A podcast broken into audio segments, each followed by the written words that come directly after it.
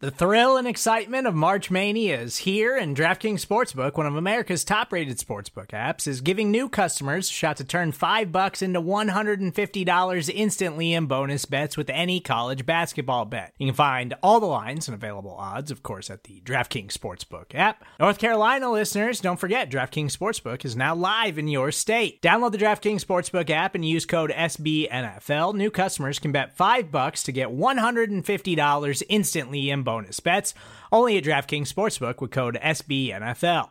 The crown is yours. Gambling problem? Call 1 800 Gambler or in West Virginia, visit www.1800Gambler.net. In New York, call 8778 HOPE NY or text HOPE NY. In Connecticut, help is available for problem gambling. Call 888 789 7777 or visit ccpg.org.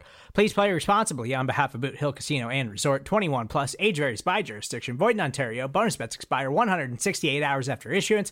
See DKNG.com slash B ball for eligibility, deposit restrictions, terms, and responsible gaming resources.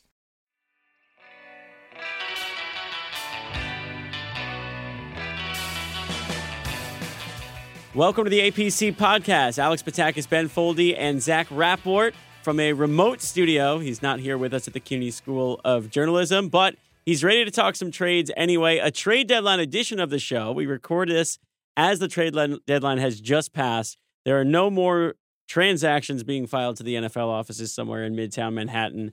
It is over, and the Packers have gotten rid of both Ty Montgomery and Ha Ha Clinton Dix. We're going to talk about both of those trades, talk about the heartbreaking loss to the unbeaten Rams, and whether or not the Packers contending with an unbeaten team, but then seemingly being sellers at the trade deadline, should lead us to believe that they're in it for the rest of the year or kind of punting on 2018. Uh, we're going to get to all of that coming up here on the APC podcast. Follow the show on Twitter at the APC pod. Follow us at Alex Patakis, at Ben Foldy, at Zach Rapport. So, guys, we begin with a former first round pick, one of the league leaders in receptions, I believe.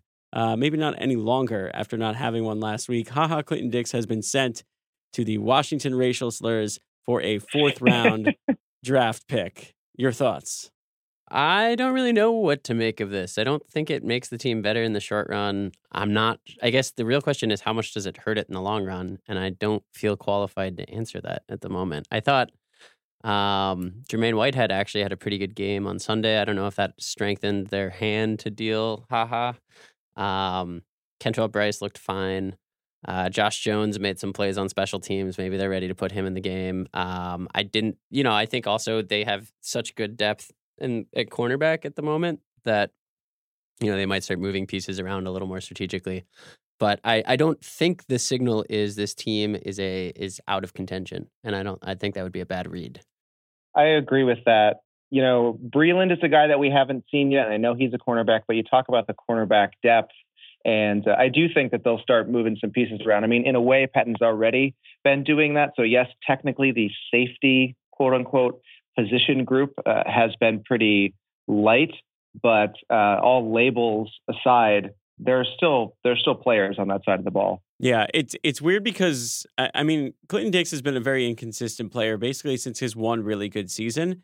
He's he's been good at times this year, but it's like the writing was on the wall. Like his play aside, right, and inconsistencies and what the market might have demanded, like he already said this year that he's leaving basically. Like he he had said in the media that he doesn't anticipate being in green bay any longer.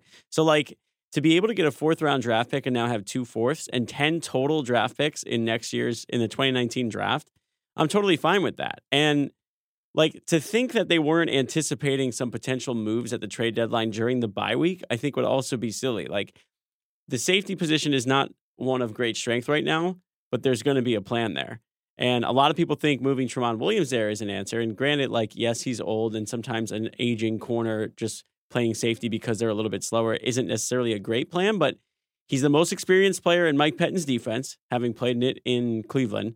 Um, who knows the way Breeland is going to fit it, like like Zach mentioned. So there, there's there's a plan there. There's got to be a plan there. I don't know what it is. I don't think it's indicative that they're punting on the season, however, because to if you gave up on the season after you almost beat and probably should have beat the only unbeaten team in football, that would be a ridiculous thing to do. Like that, this does not show that whatsoever. Like I don't understand how that's some people's read on this, as if it's some fire sale where they're trading like all these great assets. It's guys who weren't going to be here any longer. Yeah. This second guy is Ty Montgomery. So they trade Ty Montgomery to Baltimore for, I believe it was a 2020 2020 seventh round, round pick. draft pick, which is basically just like anybody, please take this guy for free, but we still don't want to release him because he would probably end up in New England That's exactly right. and become like another, you know, potential Super Bowl MVP, James White esque, and also give the Pats some type of insight into the Packers' already predictable offense. Um, going into a uh, a matchup with them on Sunday that the Packers very much need to win, but to get into this Ty Montgomery saga, um, and them finally trading him today. Um, what did you? I know Ben, you were pretty fired up about this because there was obviously there was the stuff in the Mike Silver piece where his teammates were pretty much just calling him out, calling him selfish, saying that it was a you know, he threw a tantrum. Yeah. A teammate and a coach also was just not calling him out, but referencing how hot Aaron Rodgers was and seemed to be having fun in doing so, the way the quotes read, which I found very hilarious. Yeah. Um, but uh, yeah, because then he also made a joke about like, hey, like what would you expect from a Stanford guy? Um, but anyway, so we went from the silver piece where there's clearly some weird tension where some people are thinking that was a reaction to him being pulled off the field, where he threw his helmet in frustration, and you know was like wondering why he wasn't getting more reps at running back. Then Ty Montgomery spoke to the media. And that is when I feel like Ben, you soured on him completely based on his reaction in the face of this entire thing. I felt like his like all right. I'm just gonna say this one time for anybody who happens to be listening and engages in this kind of behavior, which I don't think is probably in our listenership, but just in case, if you tweet death threats at a player at the end of a football game, you should stop watching football. Like there's nothing here for you. Leave. And you should delete your Take Twitter a step back. Yeah, like because the world doesn't need to hear from especially a weekend after you know all that nonsense and i'm not going to go any more into that but just don't do that all that said ty montgomery as much as he doesn't deserve death threats doesn't deserve anything like that he should still take responsibility for what he did at the end of that game and i saw no indication that he was doing that in the past two days and he made himself you know he's like oh my teammates don't trust me now it's you know it's like no shit they don't trust you you just cost them the like literally cost them a game against the best team in the NFL that the Packers had, you know, it was totally within the wheelhouse that the Packers could have won that game. Should have won that game. I mean, I'm not going to go as far and be like, "Oh yeah, Aaron Rodgers just when he gets the ball with 2 minutes left, like he automatically wins." But, you know, that is not how that game should have ended. And I never saw Ty Montgomery take any responsibility for that. He didn't, ta- you know, uh, the closest he got was saying, Oh, I thought I might have been out of the end zone. That's bullshit. If you don't know where you are, you shouldn't be on special teams. You know, like we have Trevor Davis if we want someone who not not know where he is when he's catching a ball. Who now with Ty Montgomery gone and the Packers Is probably up roster back. spots, is probably going to be on the 53 returning kicks for this. But team. I just saw oh no God. I saw no indication that he was going to take responsibility for that. I also saw no indication that the team like like that really went from 0 to 60 in terms of toxicity very quickly. yeah, And I think the Packers made the right move in just kind of washing their hands of it. I don't see a downside. I think, you know, Aaron Aaron Jones clamors of which there are many and they are correct, you know, we'll be happy that hopefully Ty's snaps go to Aaron Jones and make, you know, him more effective in both passing and rushing. But yeah, I mean, I don't see there's there's no way that I like I did not want Ty Montgomery on the team and I'm usually pretty forgiving of Right. Packers players for almost anything. and I feel like the Packers have been a team that it's always been that way, and it, they they kind of seem to be changing a little bit under Gutekunst, where they're not really taking that shit. There were people who wanted Tony Brown cut, you know. Well, that's crazy, I and mean, that's and that I'm like very much not on that. But time on you you have to at least show that you know what you did wrong so you won't do it again. And Ty Montgomery wasn't showing that at all. He Right. was only showing like I'm complaining about my playing time. I'm complaining about this. I've done this. I've done this. And it's like, yeah, okay, we get it. Look, everybody else is everybody else on the team is like frustrated too, and you're not helping when you literally cost them a game against the best team in the NFL. Yeah. I think the big takeaway, I mean, there was a couple of things. Like uh, to summarize, we don't want to read the whole quote and just sit here because I'm sure a lot of people have either seen the video or read the quote themselves. Uh, but Ty Montgomery, in short, like you said, did not, like he said he made a split second decision to return the ball. It's not like it was seven yards deep in the end zone. So, like, okay, he, he made a mistake, guys fumble, okay. Um, but he also then just basically deflected all blame and claimed that this whole thing about like him being frustrated was wrong and but also admitted to being frustrated by saying like well i don't know what my role is Yeah. so he's basically blaming the coaching staff for his reps at running back and not directly linking it to him making a mistake on the kick returns which makes me feel like everything that was in the silver piece like kind of makes sense. Yeah. and was totally fair for those that player to speculate and say like i think it was an act of frustration and a big like middle finger to the coaching staff. I just watched the rewatched the game and you know the play that he freaked out after like he did not exactly like lay out to make a catch. Like he just dropped it. He did not look engaged. It was an important first down.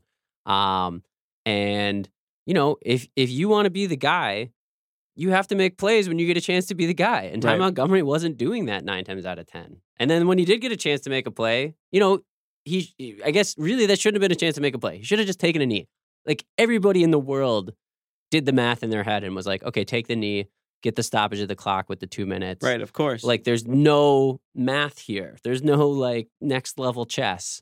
Alex, to your point, a- as far as talking out of both sides of his mouth, you know, he's not the only player on the team that has been known uh, to do that.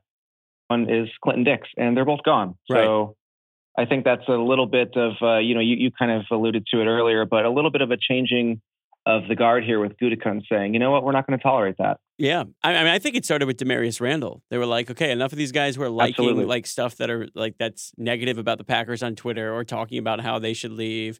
Um, because I saw that Clinton Dix was like liking things about him being traded like a while ago. He clearly wanted out, so get the hell out of here. Like if you don't want to play here and you don't want to be a part of a new regime and a team that's still got the best quarterback in football, fine. And for Montgomery, I would argue Furthermore, that just from a football's perspective, and it's this is days removed. Forget about how angry I was on Sunday that he robbed us of a chance to get another Aaron Rodgers game-winning drive on the road in a great Packers-friendly environment, um, which would have been another amazing moment, like an iconic moment of the season to go beat an unbeaten team. Forgetting all of that, like I think he he you could have argued that just not following instructions on special teams, the same way that Trevor Davis has basically just been demoted um, by sucking on special teams and like returning punts out of the end zone and things like that, that mistake alone warrants cutting. So like even before all this toxic stuff where it's very awkward in the locker room, I'm sure, and he's saying he can't trust his teammates, um, all Who this stuff. obviously can't trust you. Who who can't trust him from a football perspective. Like exactly. I, I think he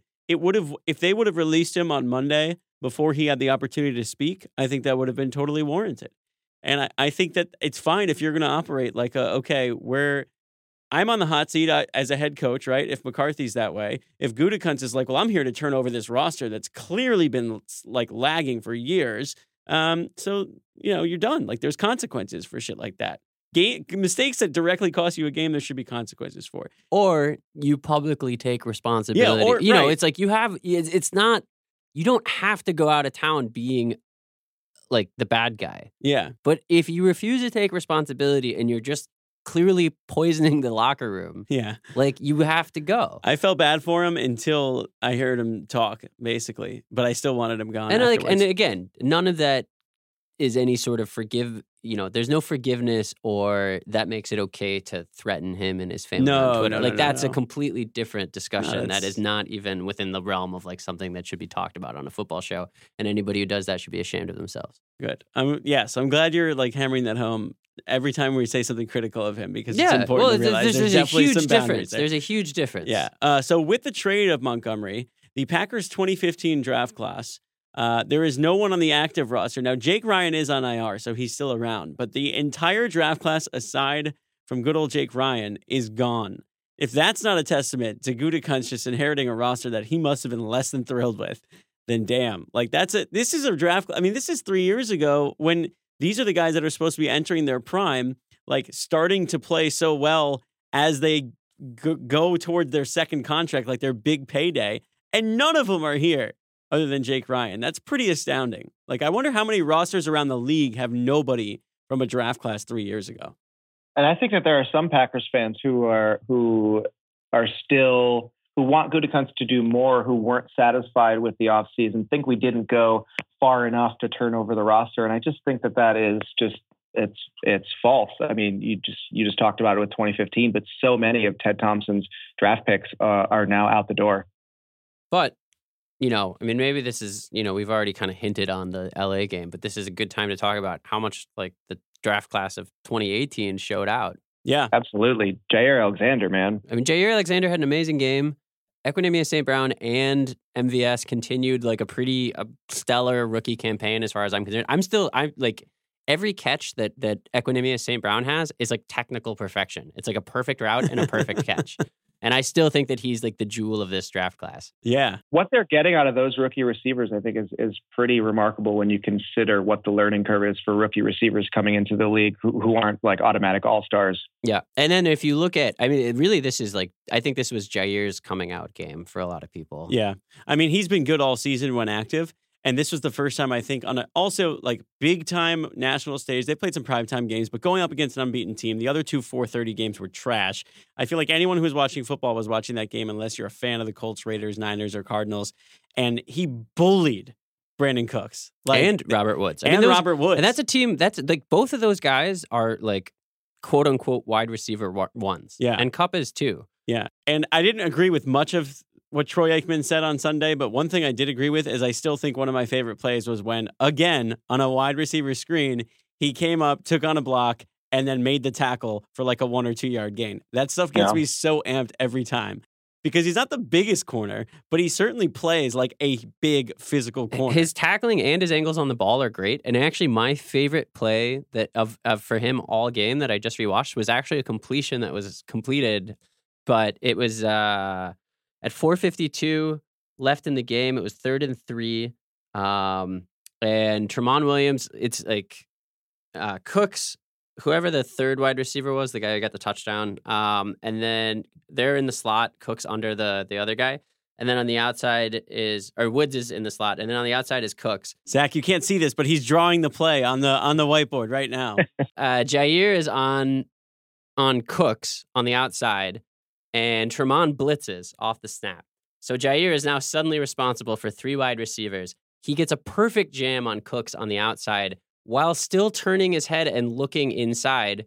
And so when Goff goes to Woods, I mean, this is a 12 yard completion, so it's not like an amazing play in terms of outcomes, but in terms of him limiting, like having demonstrating great jam at the line, great awareness, great tackling, all in one play, like he's the real deal.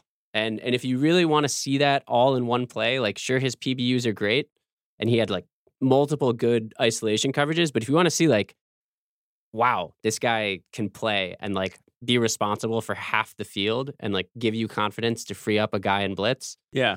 That's the play. He's also probably a good swimmer if his uh, celebration leads anything. yeah.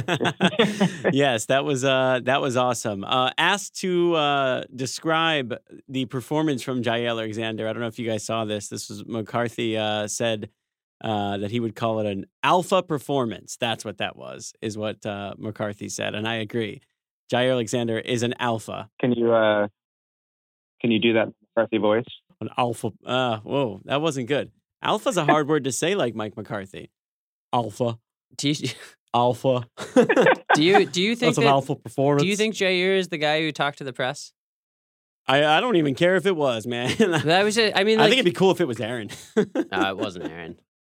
Actually, it wouldn't be cool. I bet you Aaron Rodgers had like some like comforting words for Ty Montgomery. I think he's a great leader. Who or Ty Montgomery Tramon, could be the Tramon, next Greg Tramon Jennings. Was cited in the article as the Ty Montgomery is going to going to go on uh, first take or whatever, and he's going to be he's going to be saying what a bad leader Aaron Rodgers is because anybody who didn't get the ball enough apparently uh, ends up saying that when they leave Green Bay. What do you expect from a Stanford guy? Exactly. I want to know what Yeah. coach that was. uh, any guesses? Who could it be? Well, it would be a Cal related Positional coach. right? Uh, no, because they specifically said this this coach did not attend uh, USC or Cal. Oh, okay. Um, do they have any other Pac-12 coaches? Maybe. I don't know. Anyway, uh, so more on that game. I, I think it's worth talking about. One, like the Packers covered, uh, but also were very competitive and should have won. And the defense was fantastic. And the defense, while obviously allowing the drives that got them back into the game, they were kind of pinned back. well, they did and they didn't though, because if you like the last the last points that LA scored was essentially a three and out. It's just that they got the ball on Yeah, the right. forty. Yeah, Like J.K. they Scott, happy Yeah. birthday, but that Fire was a shit Zook. punt. hashtag fire Zook. Yeah, run Zook, get out of here. No, um, but uh, I mean, they hung with one of the best teams in football. We all agreed last week that they will be able to play with them. They did that.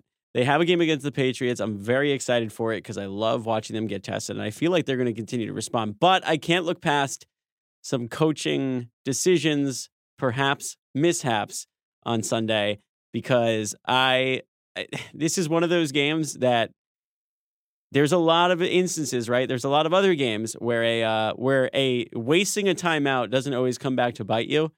But to me, even though they should have had a chance to win this game uh, without needing any timeouts, really, um, that extra timeout would have been really nice to have. And the Packers wasted a timeout in the weirdest way to me on a Yeah. third and six, trying to draw the Rams off sides, which still would have yielded third and one, which would have meant you still would have had to call a very, very important play. Like at some point, like I, I mean, I wonder if McCarthy just is like lacking confidence and unsure of himself and doesn't get a good play in in time, and then it's just like, okay, kill it, try to draw them off sides, and let's think about.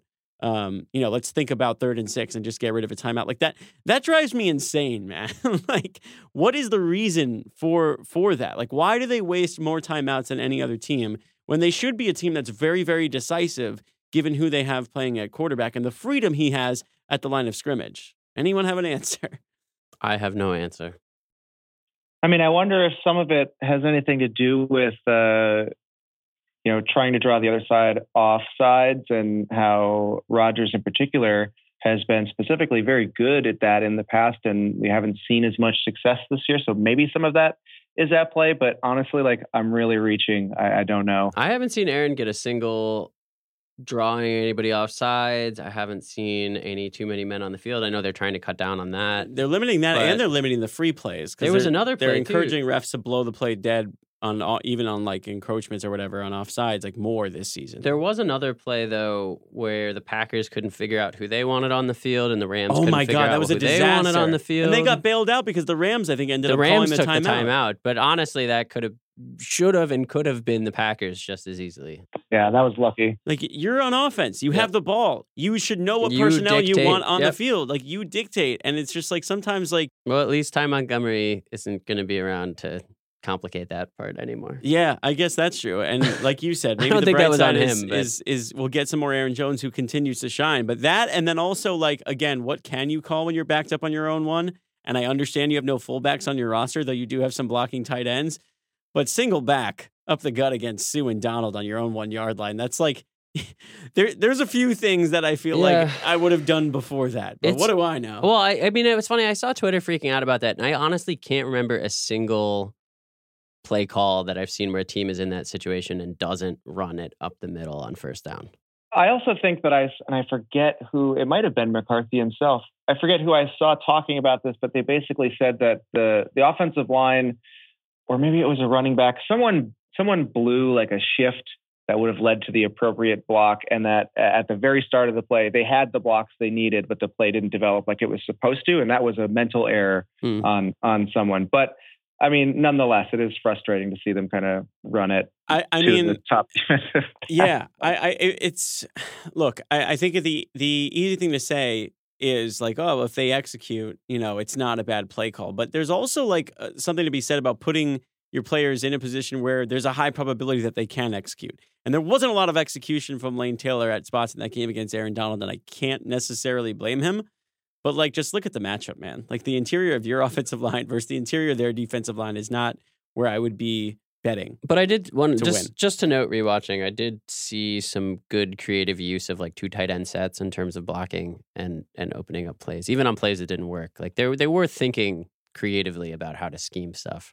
Yeah, can I can I pose a question to you guys to kind of like put a bow on on the the topic in general of of this game, and that is, um, you know, we we had talked about on the show what we need to see out of this game is not necessarily a victory, but like, come on, McCarthy, just show me something. Do you do you feel like we saw the something that we needed to see, Alex?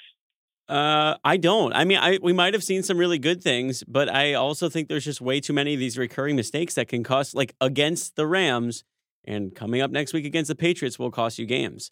And I also think that they're like as great as their defense was in the first half, this should have been a blowout. But like, why does it always take until the fourth quarter for Aaron Rodgers to just start lighting it up? And it makes me feel like the the script going into the game, as the more and more they stray from it, the better they are, which I think says something about your game plan. Like, and the fact that Aaron Rodgers is still taking shots in the media, like, I that Mike Mike calls plays, I call them in two minute. Everyone knows that. The area where we're really fucking good is when I have control. Like that still concerns me. I will say I will be less pessimistic and say that I saw mostly what I wanted to see.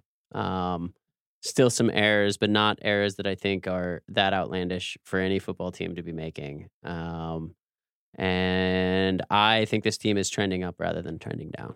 Per usual, we're straddling all sides of the fences here at the APC podcast. like I, I, I think we played the Rams as well as anybody else did this season, and that's not a victory in itself, but it is. I think long term, if this team gets better, which they should be, they're getting healthier, they're playing together more. Pettine is, you know, getting a sense of what works and what doesn't. Like, I, I think this team's in the right direct, going in the right direction. I think if, if you know, a fluky crappy play at the end of the game goes another way, we're having a much different conversation about whether or not we saw what we wanted to see. And I think taking that into account is like fair and and looking at the game as a whole is uh yeah, not bad. Yeah. Mr. Reasonable, Ben Foldy. Can't help it. I don't know. I it's just the pressure continues to mount. I need I need more from McCarthy. I need like I want to. Yeah, but the Vikings lost too. Like like they're not like choking away the division or anything. No, they're still in it for the for the season, but like it doesn't mean that like just because the other teams continue to kind of dwell and be mediocre doesn't mean the Packers should get like comfortable. I don't know. I, I I'm just shocked at like he should clearly be feeling the heat, and maybe he's more he's very confident in himself. But like on game day, like just be more confident. Like make a fucking play call on third and six. Um. Anyway, I thought that was uh that was pretty maddening. Uh, I will say though, Mike Pettine, pretty fucking awesome. Yeah. like basically owned Sean McVay for 30 minutes, which is considering the personnel that's out there, that's that's that's pretty damn good. I don't know what I will get more excited about, physically aroused by watching replays of that uh, that eight man blitz was it uh, a couple of weeks ago when the game was like on the line when they with when they basically just sent the house or seven man blitz yeah with with uh, CJ Beathard or watching back that Jaire Alexander two handed jam when then Whitehead I think it was Robert Woods then Whitehead jammed Robert Wood like Wo- Woods was like head was like all over the place and rattled and then he dropped the ball in pretty good coverage because he clearly got jacked up that was uh that's the kind of shit I'm talking about that's the stuff that Mike Daniels has been craving for a really long time. Anyway, it's time to move on to the Patriots, who will be coming off of a short week after they beat the Bills in Buffalo. We're going to talk about that game, Brady versus Rodgers, just the second time we get that, and probably the last time uh, with Jay Soderberg. Uh, he's going to join us to talk about his Pats coming up in a couple of days. So stay tuned for that at the APC Pod on Twitter, at Alex Patakis, at Zach Rapport, at Ben Foldy. And uh, the APC podcast at gmail.com is where you can get us. Also, uh, please, if you listen to the show and you subscribe to the show, just go to your iTunes, maybe leave another review. There was a transition, uh, and many of our reviews are now gone because of a platform change. So even if you have reviewed the show in the past, particularly those of you who left very kind words for us, maybe you could do it again. We'll copy and paste um, action that would certainly uh, certainly be helpful. Anyway, stay tuned. Uh, we'll have Packers Pats talk coming up right here, the APC podcast.